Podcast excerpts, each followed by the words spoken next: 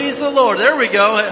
Can you hear me now? All right, yeah, I'm on. Well, very good. Well, how's everybody doing on a beautiful Wednesday evening?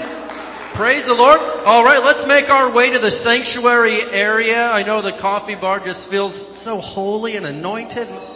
You can feel the presence back there, but you can feel it up here too. So praise God. Let's go ahead and make our way up here. We are going to get started tonight and uh, and have an awesome, awesome service. But how do we always start out? We speak some words of faith over the United States of America. Let's stand up together tonight. Praise God and we're going to speak some faith over our nation because we do believe that America's coming to Jesus. And again, somebody would say, well, I'm, it's not what I'm seeing. Well, we're walking by faith, not by sight. Amen. And we are going to see a turnaround and a revival and we will be a sheep nation, not a goat nation. Amen. All right. Let's go ahead and speak this together.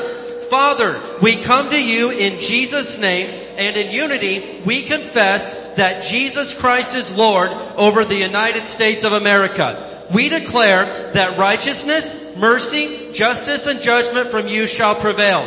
We declare that America will complete her God-given mission to bring the gospel of Jesus Christ to the world we push back the darkness of Satan from this nation and call for the light of Jesus Christ to invade the media and every home, church and school and every town, city and state of this great nation, the United States of America. In Jesus name, amen. Alright, give the Lord some praise tonight. And you may be seated. Alright. Well, we've got a lot of announcements to get to here, and uh, and so let's just get into this. I was, as I always say, I was thinking that things would calm down in June, but it's just getting even busier for uh, the month of June. So lots to do here. Um, first of all, I want to remind everybody that Pastor and Mrs. Pastor they flew out to Indiana this morning, and so they're going to be out there for uh, the next about four or five weeks. All right, helping my sister out. She's getting ready to have a baby. So anyway, uh, we're going to help her take care of that praise God one second.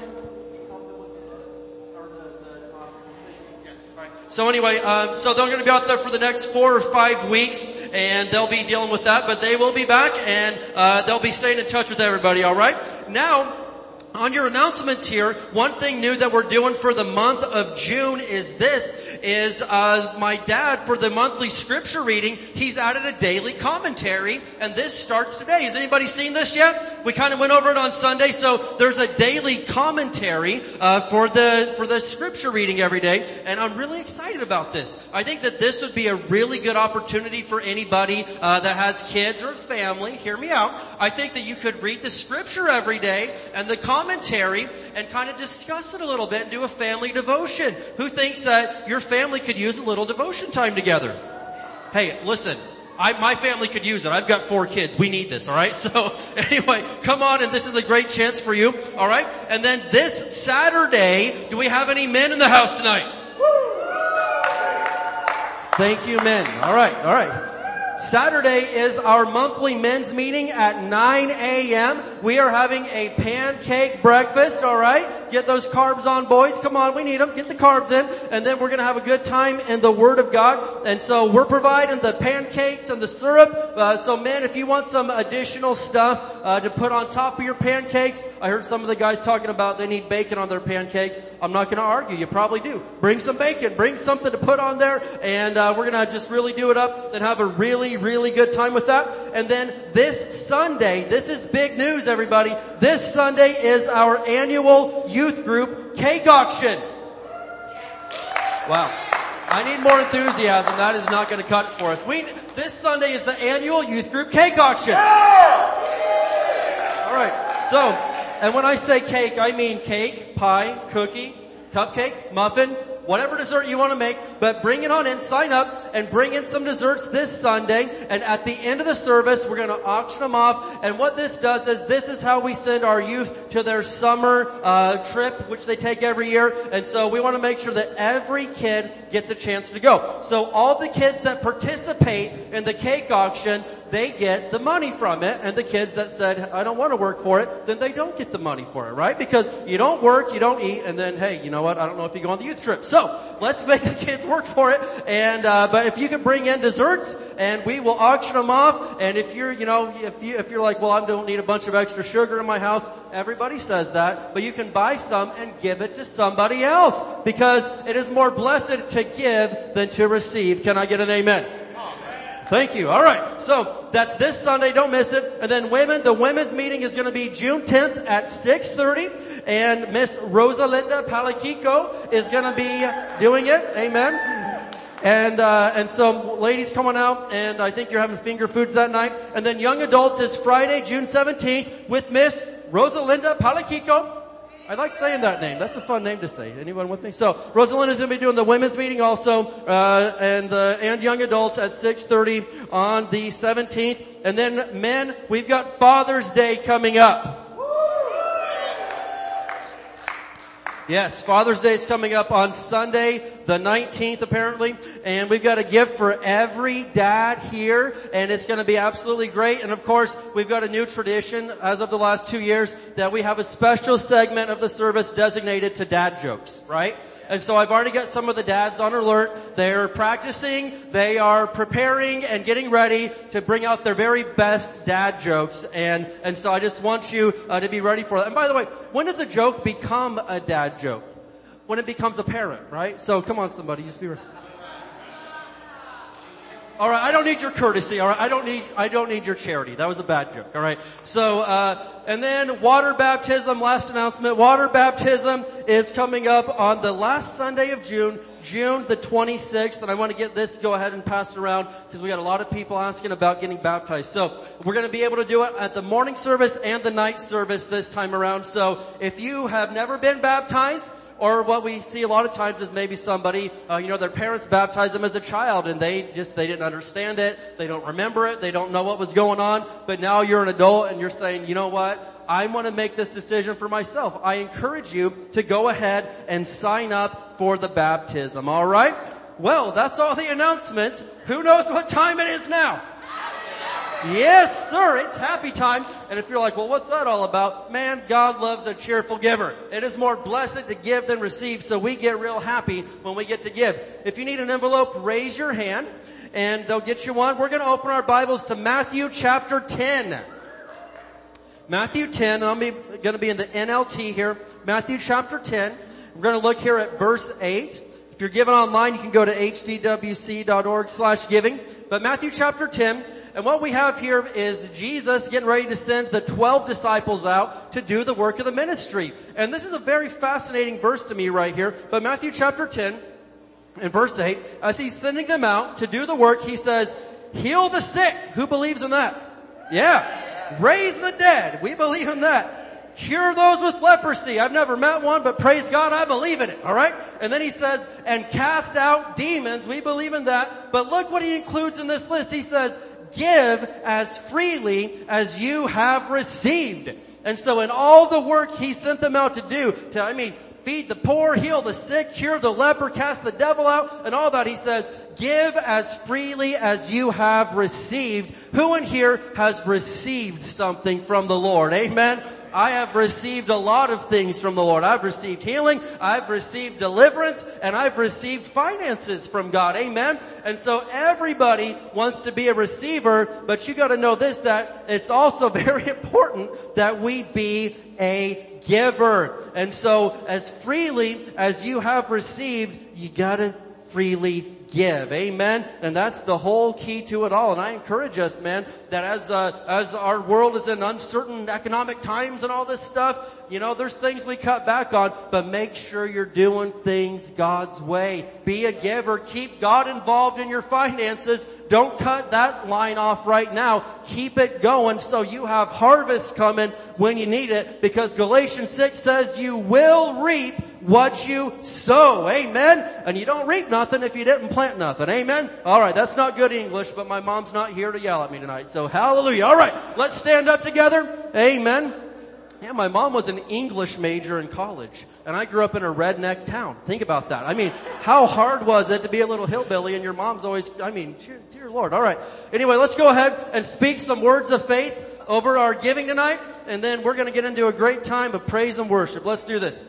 As we bring the Lord's tithes and give offerings today, we believe we receive jobs or better jobs, promotions, raises and bonuses, benefits, sales and commissions, growth in business, settlements, estates and inheritances, interest and income, rebates and returns, checks in the mail, gifts and surprises, finding money, bills paid off, debts paid off, royalties received, blessings and increase. Thank you, Lord, for meeting all of my financial needs so I have more than enough to take good care of my family, to give generously in the kingdom of God, and promote the gospel of the Lord Jesus Christ. Amen. Let's go.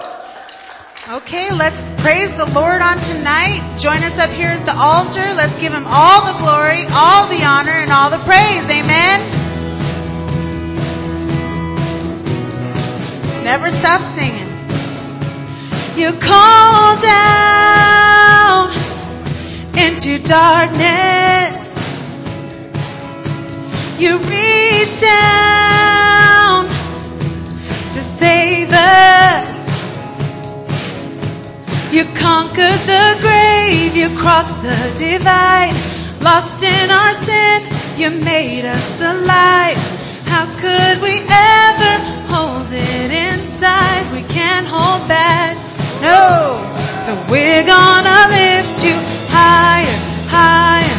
Hearts burning bright like a fire, fire. Voices unite, make it louder, louder. We're never gonna stop singing. We're never gonna stop singing. Let's tell the Lord how set free we are tonight. Set free no longer bound in chains. Yes. Jesus, you rescued me and called me by name. You conquered the grave, you crossed the divide. Lost in our sin, you made us alive. How could we ever hold it inside? We can't hold back, Lord. So we're gonna lift you higher, higher. Hearts burning bright like a fire, fire. Voices unite, make it louder, louder. We're never gonna stop singing. We're never gonna stop higher, higher, higher. Hearts burning bright like a fire, fire. Voices unite, make it louder, louder. We're never gonna stop We're never gonna stop singing. Alright, we're the tribe of the Lord. Tribe of Judah. Every tribe, every tongue, every heart will sing. Every knee we will bow to the risen King. Lift him up, lift him up. We're never gonna stop singing. Lift the Lord up. We're never gonna stop. Every tribe, every tongue, every heart will sing. Every knee we will bow to the risen King. Lift him up, lift him up. We're never gonna stop singing. No, we're never gonna stop. Higher, higher,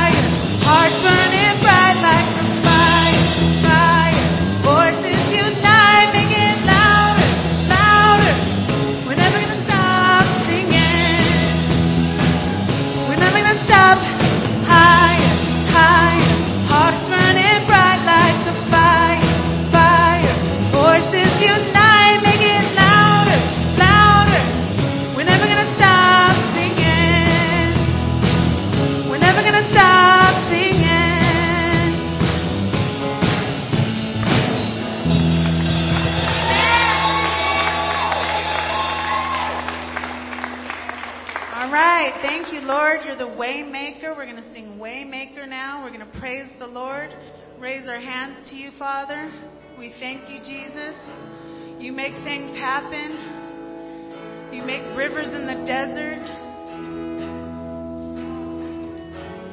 You pull us out of the miry clay. We thank you, Jesus.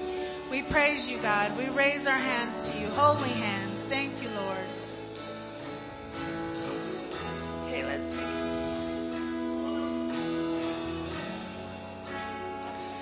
You are here, moving in our midst. I worship you. I worship you. You are here working in this place. I worship you.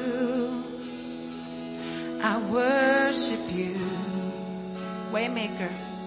You are the waymaker, miracle worker, promise keeper, light in the darkness. My God, that is who you are. You are the waymaker, miracle worker, promise keeper, light in the darkness. My God, that is who you are. You are here. You are here. Touching every heart. I worship you. Yes, Lord. I worship you. You are here. Healing every heart. I worship. I worship you.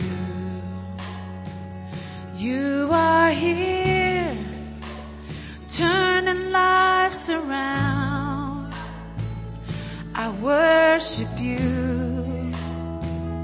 I worship you.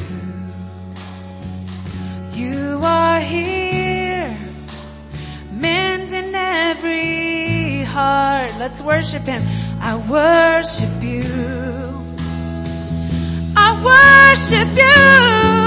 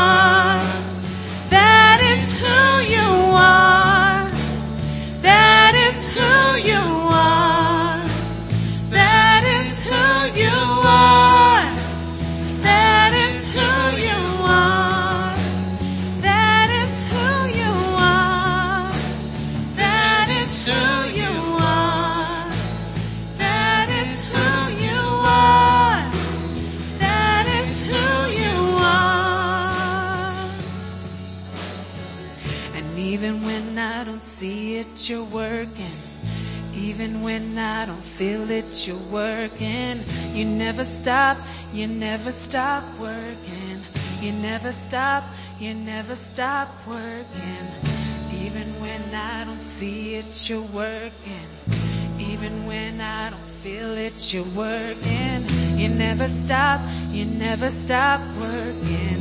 You never stop, you never stop working.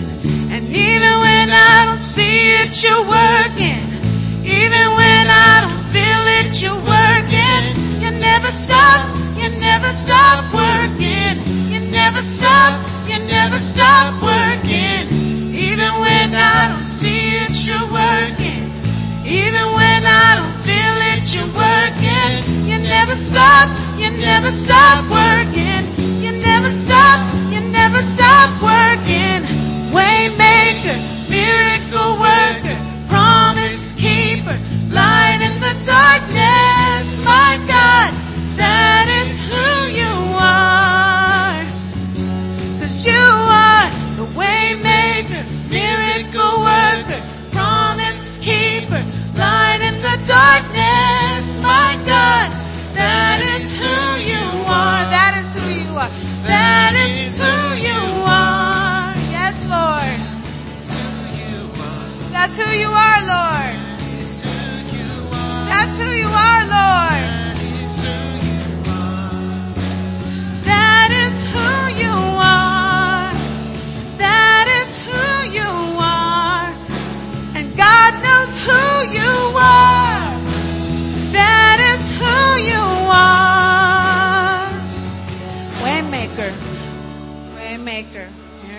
worker. promise keeper, light in the darkness. My God, that is who you are. We love you, Lord. You are the way maker, miracle worker, promise keeper, light in the darkness. My God, that is. Hallelujah, Lord. We praise you tonight. We thank you, Jesus. That is who you are. You are a promise keeper, Lord. You are a miracle worker. And we know that you are the light in the darkness, God. And as we know, these may be dark days, but we've got the light of the world. We've got Jesus with us, Father. And we thank you so much for who you are. And Lord, we praise you for that tonight. We worship you. And Lord, we lift your name high. We thank you, Jesus, for all that you are. And Lord, we want to do our best for you too, Father. We love you so much. And we ask you to have your way in this service tonight, Jesus. Tell us what we need to hear, Lord. If we need encouragement, encourage us. If we need correction, correct us, Lord. Whatever it is we need, I pray in the name of Jesus that your word will speak to us tonight and be that two-edged sword, Father. We love you and we thank you for it in the name of Jesus. Hallelujah. Can we give Jesus some praise together tonight? Amen. Hallelujah. The Lord is good and his mercy endures forever. Amen. You may be seated tonight. Well, it is Wednesday night, the hour of power, and we're going to get right into God's Word tonight and uh, and have a really good time with it. Now, um, we're going to be starting a series tonight called "Summer in the Psalms," and uh, what we're going to do is over the next few weeks is we're going to be uh, studying the book of Psalms. Now, I got to say this much: uh, that summer is by far my least favorite time of the year. And so I hate, I mean, but one of my favorite people is named Summer. Yeah, and so what, what are the chances of that? And, and it's her birthday today, alright? I, I, amen. Now I can't give shout outs to every time someone has a birthday, but it, it, does actually happen to be her birthday. So anyway, so yeah, yeah, so, uh, I'll just say that my least favorite time of the year, but one of my favorite people. So praise God for that. Uh, but I, but check it out, alright? Uh, I've decided this year that, uh, to not focus on the heat and the wind and everything like that, but to focus on one of my favorite things in life, and that is the book of Psalms. Now, I love all of God's Word, obviously, and uh, my main focus as a New Testament Christian is the New Testament, uh, you know, chapters and verses, especially the epistles, is where you know my main, main, main, main focus needs to be. But I absolutely love the New Testament and the Old Testament, and I love the book of Psalms. And I can say this much without fear of contradiction that I read from Psalms every single day. 365 days a year, you better know that at some point during the day, I am reading from the book of Psalms. And, and I've got several favorite chapters that we'll probably, uh, uh, get through over the next several weeks. You know, I, I mean, uh, there's just so much goodness wrapped up in the Psalms. But, um, uh, even today, you know, I was thinking about this. I took my parents to the airport in Vegas and I took Ellie back with me and she was wanting to listen to music and praise God for music, but I was like, hey, I need some Psalms. And so what did I do as a good dad? I had my 10 year old daughter read me the Psalms, you know, driving back from Vegas. And, and, uh, and I, and she enjoyed it and I enjoyed it. But the Psalms is really a wonderful book for obviously dozens and dozens of reasons, but you need to know this, that it is the biggest book in the Bible, right? It's 150 chapters, and Jesus quoted from the book of Psalms more than any of the other Old Testament books. Now the New Testament books haven't been written yet, but he quoted at least 11 times from the book of Psalms that we have a recording of, and 17 of the Psalms, maybe more, but at least 17 predict Jesus and prophesy Jesus being the Messiah. And so there's a lot of very important even New Testament information that, that is wrapped up in the book of Psalms. And if I ask who wrote the book of Psalms, most people would say David.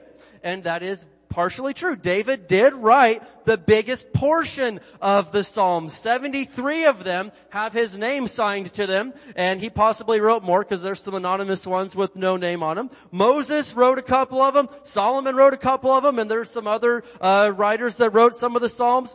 Um, but I know this much. They speak to us in a very real way because they deal with so much of the human emotion and especially David's Psalms. He was a musician, and we know that musicians tend to be in touch with their emotions, you know, more than mechanics and stuff like that. So, praise God. So, David, you know, he would tell you, if he was feeling real down, he could describe it. And I think that's a gift that a lot of men wish they had. I wish I could have that. I'm not good at describing my emotions. Just ask my wife. But David could also tell you when he was feeling really up and really down, and he did so well uh, with with just covering so much of the human emotion and the human uh, uh, outlook on life. And of course, it always comes back to his trust in God and his trust in God's word. And so tonight, I thought what better place to start than one of the very first chapters my dad ever taught me, Psalm chapter 1. Alright? We're gonna look at Psalm 1 tonight. And I remember as, just as a wee lad, my dad teaching me uh, the Psalm chapter 1, and it's very, very, very good for us. And so, let's open our Bible tonight to the very first chapter of the book of Psalms. Amen. Who's excited? Let's go. Psalm 1, and this is uh, obviously just, I mean, a great kickoff to the whole book of Psalms, the very first chapter. And I'm, I am looking forward to each week the different chapters that we're gonna, that we're gonna go through and look at. I love it. But Psalm 1, and we're going to read the whole thing here. It's just six verses, and then we're going to break down the first three verses tonight, alright? So, Psalm 1 in the NLT, verses 1 through 6, it says, Oh, the joys of those who do not follow the advice of the wicked. And so we're going to get to that, but listen, don't be following the advice of the wicked.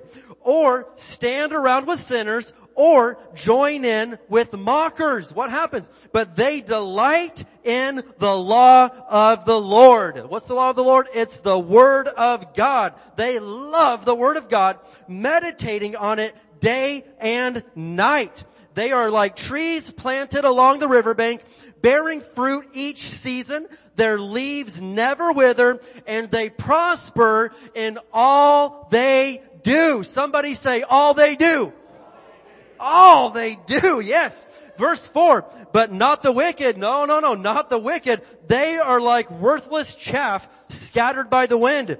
They will be condemned at the day, at the time of judgment. Sinners will have no place among the godly, for the Lord watches over the path of the godly, but the path of the wicked leads to destruction. Now I mean those last few verses, they may not seem like the encouraging ones, but come on, that is the absolute truth. And you need to know as a godly person, people may be asking like, well aren't you afraid of this? Aren't you afraid of if this happens next? You're like, man, stop that. I'm godly. And that's not conceited to say, if you are a born again Christian, following God, you're a godly person. And I know so many people that are like, you know, uh, they have a hard time saying that they're righteous. Listen, you are righteous if you're born again. You're not self-righteous, but 2 Corinthians 5.21 says that you have been made the righteousness of God in Christ Jesus. You're righteous. You are right with God. And on the inside, He has washed you as white as snow. Your sins may have been like scarlet. They may have been a bad stain on your soul and on your spirit, but the blood of Jesus washed you white as snow and you have been made the righteousness of God in Christ Jesus. And so this is talking about these last few verses. The wicked, their path leads to destruction, but the Lord watches over your path. And that's really good news for you right now. The Lord Lord is watching over your path. And if you'll listen, He'll tell you which way to go so you don't get lost out here. Amen? Alright. So what we're gonna do now we're going to break down these first three verses of Psalm chapter 1 and these really apply to you and I really, really, really want you to listen to the wisdom that is entailed in these three verses because everybody loves where it gets to the part of they are like trees planted by the riverbank. Everybody wants to say, amen man, that's going to be me. They bear fruit every season and they prosper in all they do. Everybody wants that to be their life. But here's the deal. You gotta obey what the other portion of it says first. You don't just automatically succeed. You don't just automatically prosper in all you do. You gotta do things God's way. And so let's look at what it tells us to do if we're gonna be like that tree planted along the riverbank, alright? So check it out. Number one, the first thing it tells us is this. Number one, don't take advice from the wicked. Don't take advice from the wicked. Now to some people, this sounds like an obvious statement. They're like, well yeah, duh. I mean, that's about the worst thing you can do. And then to other people I say that and they're like, that sounds a little bit extreme. You're sounding a little bit harsh over there. You need to just, I'm, but I'm, t- I'm telling you right now, I refuse to take my advice from wicked people. I don't care if you're a billionaire and you know how to invest money. I don't want to hear from you. I'll find a Christian financial advisor. Amen? If you're a counselor and you want to tell me how my head and my mind work, praise God, I can find a Christian one. I believe in Christian counselors. That's a good thing, right? But I don't want some ungodly, wicked person that doesn't even know that God's the creator of the heavens and the earth telling me how to fix myself because no matter what my lowest state is as a child of God, I am far better off than the wicked person who thinks they have it all together. And God forbid that I go and get one of them to tell me how to fix my marriage.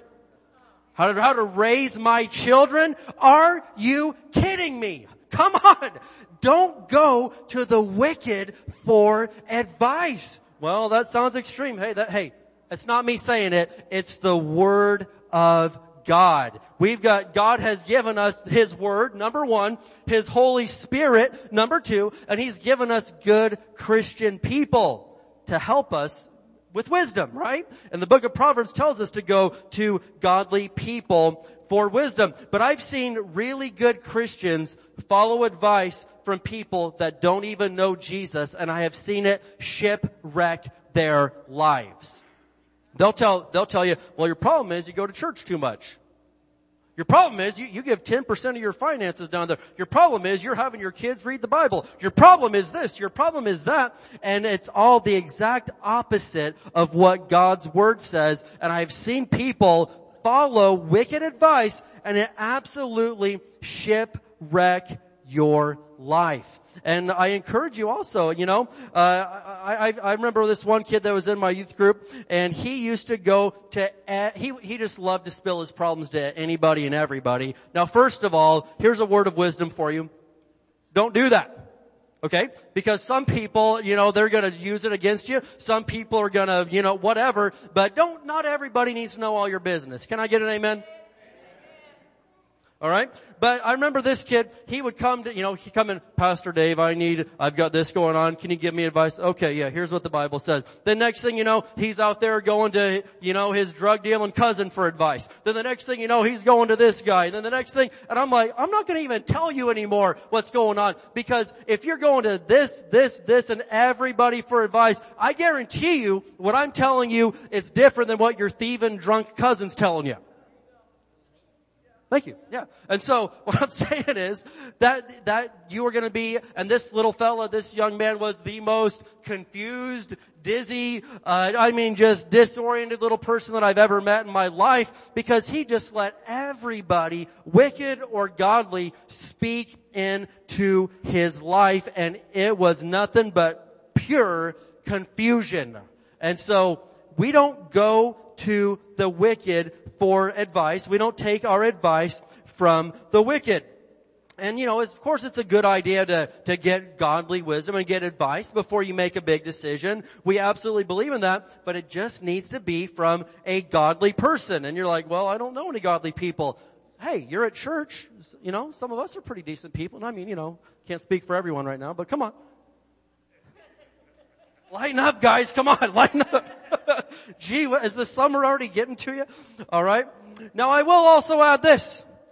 I might also add that not every single person who claims to be a Christian is a godly person. I, hey, I've known some real doozies over the years. I've known, I've known some real winners that they knew all the right words to say in front of one group of people, and then they were totally different in front of the next group of people. But Jesus said this, you can judge a tree by its fruit. Well, I was told not to judge. Well, Jesus said, judge a tree by its fruit. And I, I need to see some godly fruit out of your life before you have access to speaking in to my life and giving me advice on my family and my finances and my marriage and anything else, we need to see some godly fruit. Let me show you something here. Proverbs chapter 12. Proverbs 12. Who's glad they came to church tonight? All right. Proverbs 12, We're going to look at verse 15 in the New King James, but we're talking about don't take advice from the wicked. Don't take advice from the wicked. Don't take advice from all your online buddies. Don't take advice from all your, you know, your work buddies. I would say, you know, don't take advice even from all your family sometimes. I mean, I, I've got God, I've got the Holy Spirit. Go, go, go to godly people, but dear Lord, don't let wicked and unruly, unsaved people have access into speaking advice into your life. It's, it's futile. It's useless. Proverbs 12, verse 15 of the New King James, it says, the way of a fool is right in his own eyes, but he who heeds counsel is wise. What counsel are we talking about? We're talking about godly counsel. Amen? And so yeah, the way of a fool, every fool I know, they think they're a genius. Anybody notice this? I mean, there's people that are, it's obvious to everybody around them like, dude, you have no idea what you're talking about. But in his own eyes, he has got it all together and he wants to fix your life so you can be just as wonderful as he is. But listen, the way of a fool is always right in his own eyes, but he who heeds counsel, I'm gonna say godly counsel is wise. And, and that's what we're talking about here is not heeding the counsel of the ungodly. I know before I married Katie, I talked with a lot of godly men that I knew about, hey, you know, what's something you could tell me about, about marriage? What's your advice on this? And I got married very young. And so, uh, you know, I, I wanted to talk to godly men who got married young and survived and did it the right way. Now I had tons of people that claimed to be Christians try to totally talk me out of it, tell me how foolish we were, how stupid and what a dumb idea it was. I had people from some of, I, I, worked at FedEx, I had this guy that was an elder at one of the biggest churches in Indianapolis tell me, man, you need to live with that girl before you get married. You don't know if you're compatible. And I was like, what church do you go to? Can I get the name of that? Because I never want to step foot in that place. Come on, that is a fool. God's word says otherwise. Amen. And so I had even people that claimed to be godly just giving me wrong advice. And so what do we do? You judge a tree by its fruit. Jesus said to do that. And this guy had been through a few wives already anyway. So I'm like, I don't want to know your advice on marriage. All right. He was good at stacking boxes though. So I, I did listen to his advice on box stacking. Man was brilliant at it. But at the same time, listen to me. It says, don't follow the advice of the wicked. And so, uh, again, another good reason to belong to a good church is you're surrounded by lots of godly people who you can talk to and get godly advice and wisdom from. Amen? Alright? And so, number one, we said, don't take your advice from the wicked. Number two, don't stand around with sinners. Don't stand around with sinners. Well, that sounds extreme. Man, all I'm doing is reading the Bible to you tonight. And, and, and so if you want to be that tree planted by the riverbank, which we all do, you gotta do it God's way. And so to a certain extent, we all have to have some friendships with people that aren't saved yet, right? I mean, there's, uh, you, you're not called to never associate or talk to or, or mingle with people that aren't Christians. If, if we did that, we'd be hiding our light and, you know, how could we witness? How could we, how could we go out and be the light of the world if we hide it all under a bushel and, you know, we all go into hiding? The, uh, you know, we, we realize that, but at the same time, I've seen so many times where we're so eager to go and, and, and just hang out with all these sinners that you're not the one changing them. They begin to start changing you. And that's where we start to get ourselves into a little bit of a mess. And so I will say this, and I stand by this statement, your closest friends should be Christians. I believe that. I believe that your closest friends should be born again Christians that, that are there to iron sharpen iron. People that can build you up. People that, you know, aren't going to tear you down all the time and try to talk you out of it. So 2 Corinthians chapter 6, let's look there. 2 Corinthians chapter 6. Our main text is Psalm 1, but we're gonna, we're tying in some other verses here. 2 Corinthians chapter 6 and verse 14. Amen. You still love me, right? 2 Corinthians 6 and we're gonna look at verse 14. And this is just a powerful verse that, that there's a lot of wisdom in this right here. And I, I encourage especially our, our, you know, young people, they need to get a hold of this verse. 2 Corinthians chapter 6, and we're going to look here at verse 14. And uh, now in the King James it says, do not be unequally yoked. Well, I always heard that verse and I thought of an egg yolk, and so I'm like, wait, but it's not spelled the same. So, uh, let's go New Living Translation here, alright? So, 2 Corinthians 6, 14, don't team up with those who are unbelievers. No, it doesn't say don't have friendships, don't be nice to, don't witness to, don't, uh, it doesn't say that, but it does say don't team up with, don't hook up with, don't yoke, don't join yourself together with those who are unbelievers. Why? Well, how can righteousness be a partner with wickedness? How can light live with the darkness? And then I should have put verse 15 up there, but it's not on the screen, but I'm to read it anyway. It says, what harmony can there be between Christ and the devil?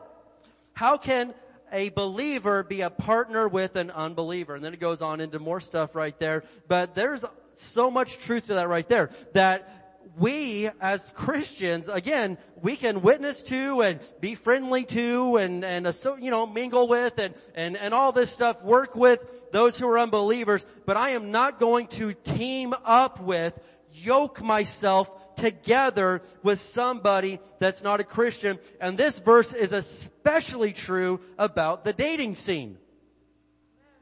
Thank you, Susan. Yeah. I mean, you're already married, but still, listen, listen, alright? Now, I, I, don't talk about this a lot because, you know, I can't relate to it a whole lot, but at the same time, you should never, as a Christian in a million years, date someone who isn't a Christian. I mean, come on, you're, you're on the road for failure before this thing even gets started. And you know, some of you are shaking your heads because you learned the hard way. And I know some of your stories and yeah, I mean, you learned the hard way. And usually the most miserable people I know is someone that was a Christian who married someone that's a non-Christian. Because listen, you're never gonna be able to agree on the very core essence of life. If you're a Christian, Jesus is your everything, right? I mean, He's everything. You, if you're a real Christian, you base your decisions off of what Jesus said. And to an unbeliever, these things don't make any sense at all. It doesn't make any sense. You're gonna say, well, I believe that we're supposed to give 10% of our finances back to God. And they're gonna say, that's crazy. Shut up. No, we're not gonna do that. That's stupid. Well, I believe we should forgive this person that wronged us. No, we're not. We're gonna go and get back at them. We are gonna get even. And you're going to say, no, that's not, you are going to butt heads nonstop. Uh, I mean, on, on raising children, on everything else. I'm telling you right now, for the love of God, if you are a Christian, you don't yoke or team up yourself with an unbeliever. Now Jesus' little brother James had about the harshest words of anybody in the Bible to say regarding this topic. Look at James 4 verse 4. Some of you look like I just stole your toys away from you. Hey, listen. Hey, I didn't, t- I didn't take nothing. James 4 verse 4. And, uh, here's what, what James had to say. And, uh, if you're here on Mother's Day, we looked at, remember we looked at some things that Jesus, James, and Jude all had to say that were similar. And, uh, and so Jesus, you know, had his own thing on this, but here's James, uh, just really not holding back any punches and being very straightforward as he always is. James 4 and verse 4, he says, you adulterers, don't you realize that friendship with the world makes you an enemy of God? I say it again. If you want to be a friend of the world, you make yourself an enemy of God. My gosh, that sounds pretty hardcore right there. Now does this, again, does this verse mean you don't have any friends that aren't Christians? No, it's not saying that. But it does mean if you're starting to pick up their bad habits, that you are, you're starting, you're on the path to becoming an enemy of God. Well, I don't believe that God has any enemies. Have you read the Bible? yeah. It says, let God arise and his enemies be scattered. God's got enemies. Oh yeah. And it says right here that if we become friends with this world, we will make ourselves an enemy of God. This is New Testament teaching right here.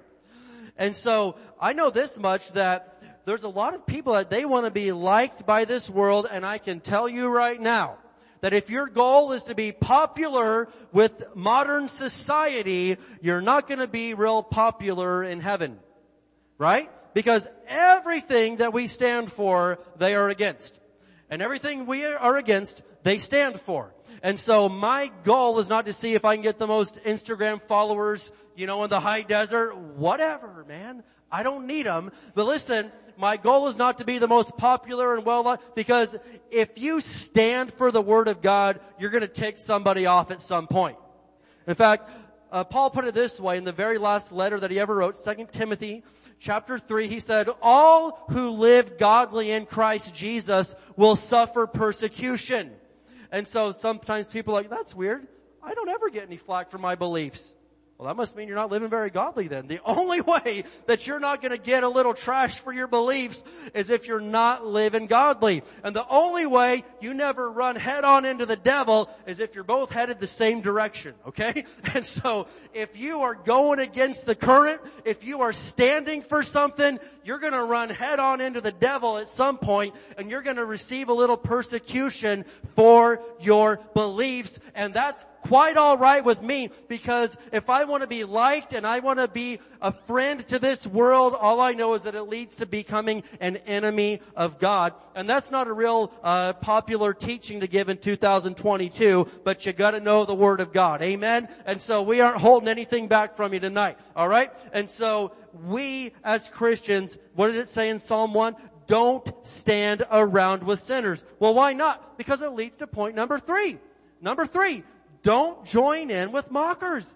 It tells us there, Psalm 1, verse 2, don't join in with mockers. Well, what in the world is a mocker? Or I think the King James says scoffers, or sit in the seat of the scornful. The, the scornful, the scoffer, the mocker. A mocker is someone who mocks or makes fun of something they don't agree with.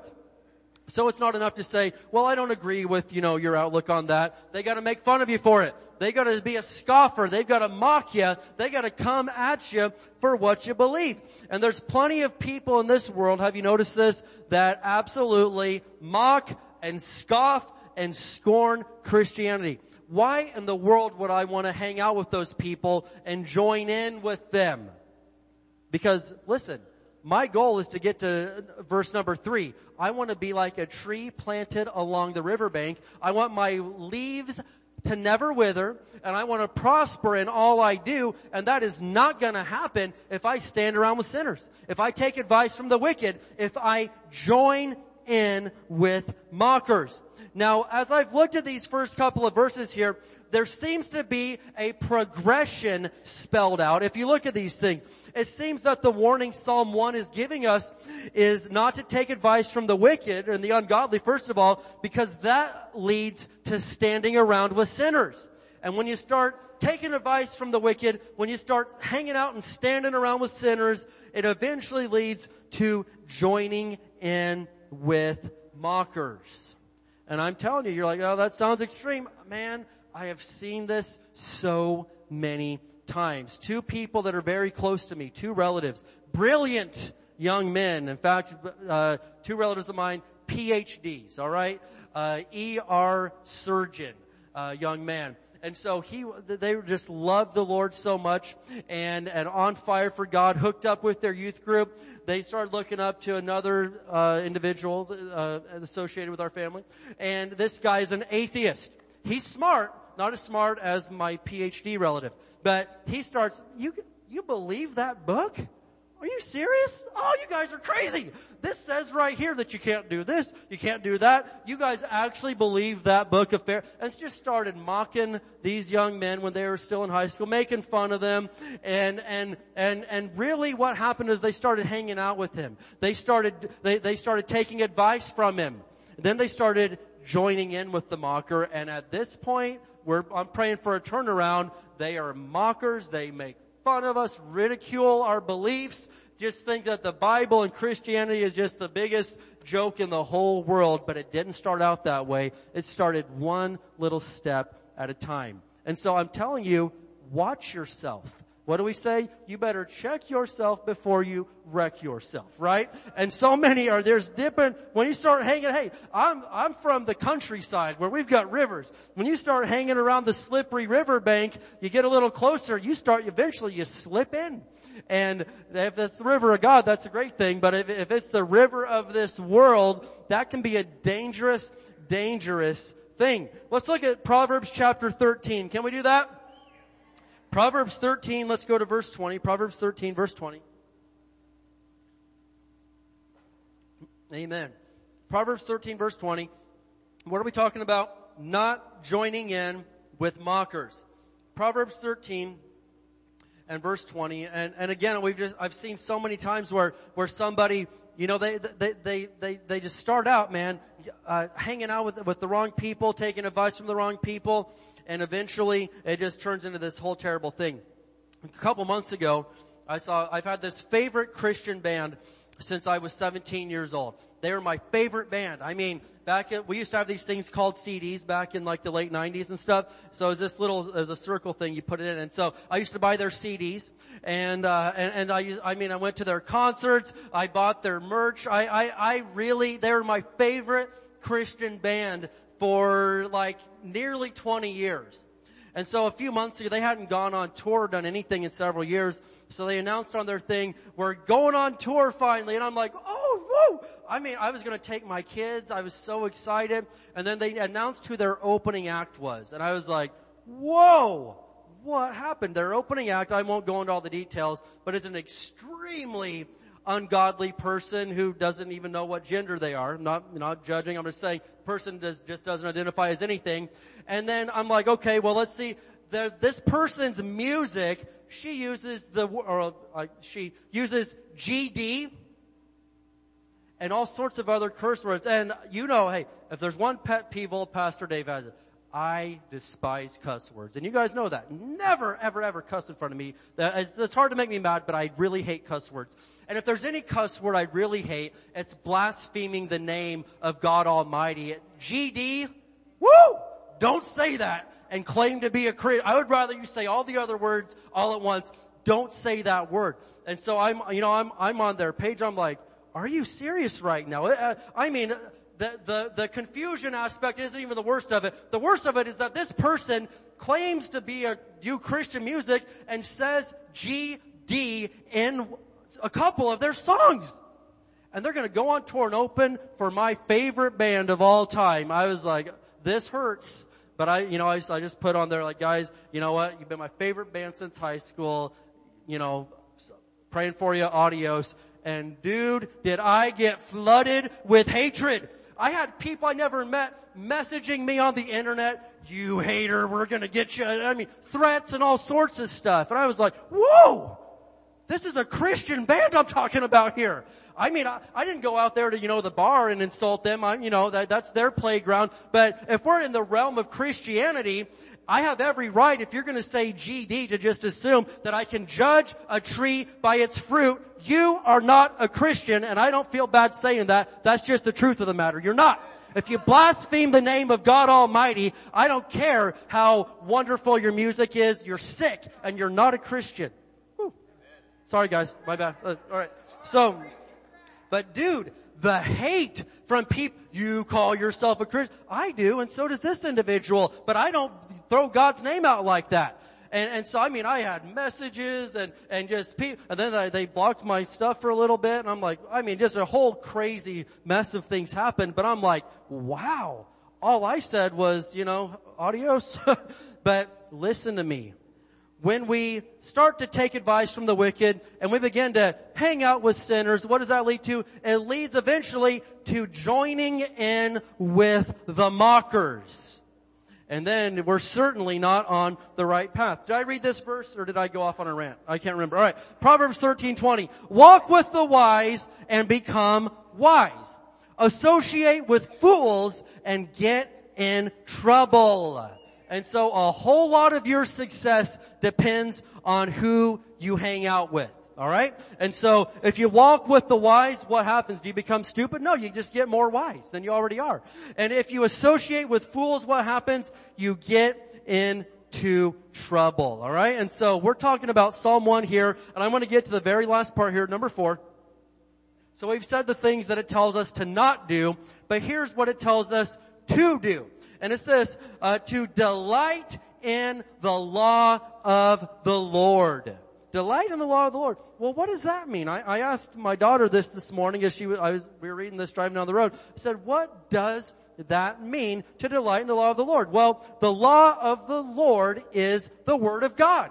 It's the Bible. And what happens when you delight in something? You love it, right? You want to be around it. You want, you want, you want to invest your time and your resources and, and your love into whatever it is you delight in.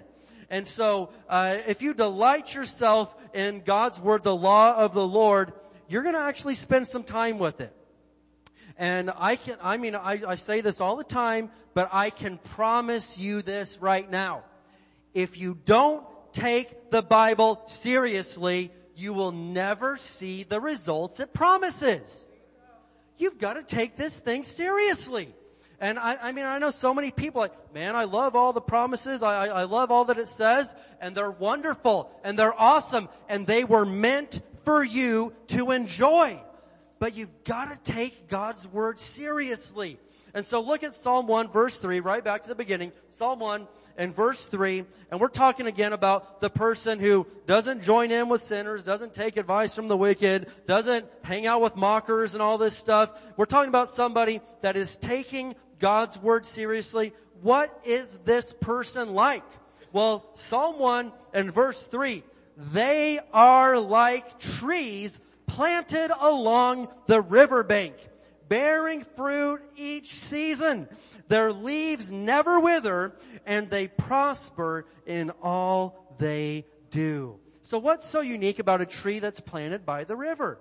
Well, they have a constant source of nourishment, right?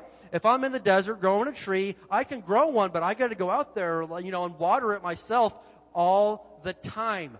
Now a tree that's planted right next to the river, what is it? It's, its roots go down deep. It constantly is planted right there. It doesn't move one week and say, no, no, this week I don't want to be by the river. I want to go way out there into Never Never Land. No, it is always right by the source of life. And so as a Christian, what does it mean to be planted by the riverbank? It means that we are planted in God's Word. We are surrounded by God's people. We are not just hearers of the Word, we are doers of the Word. And when we begin to take God's Word, when, when you begin to, to view life through the lens of God's Word, when you begin to base your decisions on God's Word and you base your life off of it, you can expect your life to be like this right here. A tree planted by the riverbank. Notice it says it bears fruit each season. The book of Revelation tells us that there is a tree of life in heaven planted along the river of life and it says it bears a new fruit every single month. I think that's incredible. I mean, one month it could be pomegranates, the next month it could be apples, the next month it could be oranges. That's even, we can't even begin to comprehend that. And the same thing is true here in our lives on earth, that when we are planted along the riverbank, we can bear fruit each season you don't have to have where your leaves wither and you begin to dry up. No, you can prosper in all you do. Well, how does all that happen? By being planted and delighting yourself in the Word of God and taking it very, very, very seriously. And I always mention this every time that I, I preach on Psalm 1, but the best example that I, that I've seen in my life is it's incredible to drive down the 15, right? And you're just desert and desert and desert. You get there to D Street in Victorville and you start seeing trees everywhere. These lush, green trees. They're very healthy. And, and, and you know, I, I, I drive the, past that every day, all, you know, uh, during the school year. And in the fall time, I see, you know, we actually, there's beautiful golden and, and, and orange colors they turn. And then in the springtime, they grow green again. They're very healthy trees. And it's like, how can they be so healthy? Well, they're planted right beside the river. And you could be in the midst of a dry world and a dry environment and a hostile world towards Christianity. But if you stay planted next to the river, if you will delight in the Word of God, you can be healthy. You can be strong. You can have the peace of God. You can prosper in all you do if you'll do it God's way. And that's what we're talking about tonight. Doing things God's way. Amen? Alright, well we better end there tonight. We're at 8 o'clock. Let's go ahead. Praise the Lord and we're gonna stand up together tonight. Hallelujah. And we're going to get into some really good Psalms over the next few weeks or month or whatever, two months. We're going to dig into some awesome, awesome stuff that I just absolutely love. All right. Well, I'm going to have my prayer team come on up tonight if I could, Chuck, Heather. And, uh, if you're here, and maybe you need prayer tonight uh, for anything, we'd love to pray for you and stand in agreement with you. And if if not, you know, we just ask that you take a minute here to worship God. And here's one thing that never hurts you: you could thank God for His goodness and all the good things that He's done in your life because you are a very blessed person. Do you know that? How many of you have a, a, a home to go to tonight?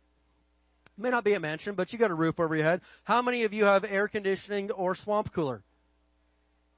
Some of you have both, alright? I see you. I see you. How many of you have food? How many of you are going to Del Taco when this is over? I, there's, okay, I knew. I knew, Doug, yeah, alright. so listen, you are so blessed. Why don't you thank God for some of these things? Amen. And if you need prayer, come up and get prayer. All right. Let's go, Tom.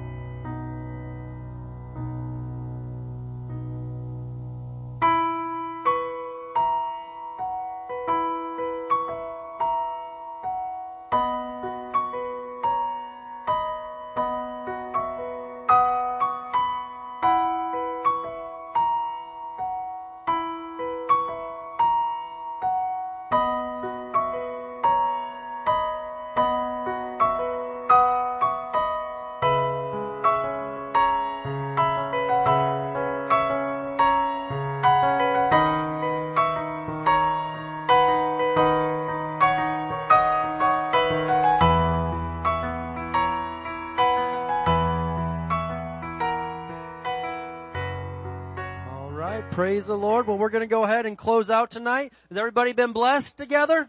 Amen. All right. Well, we're going to enjoy our summer in the Psalms. Amen. And, uh, and just, you know, have a good time with it. All right. Well, let's go ahead and close out. Men, who's going to be here with me on Saturday morning for some pancakes and some Bible?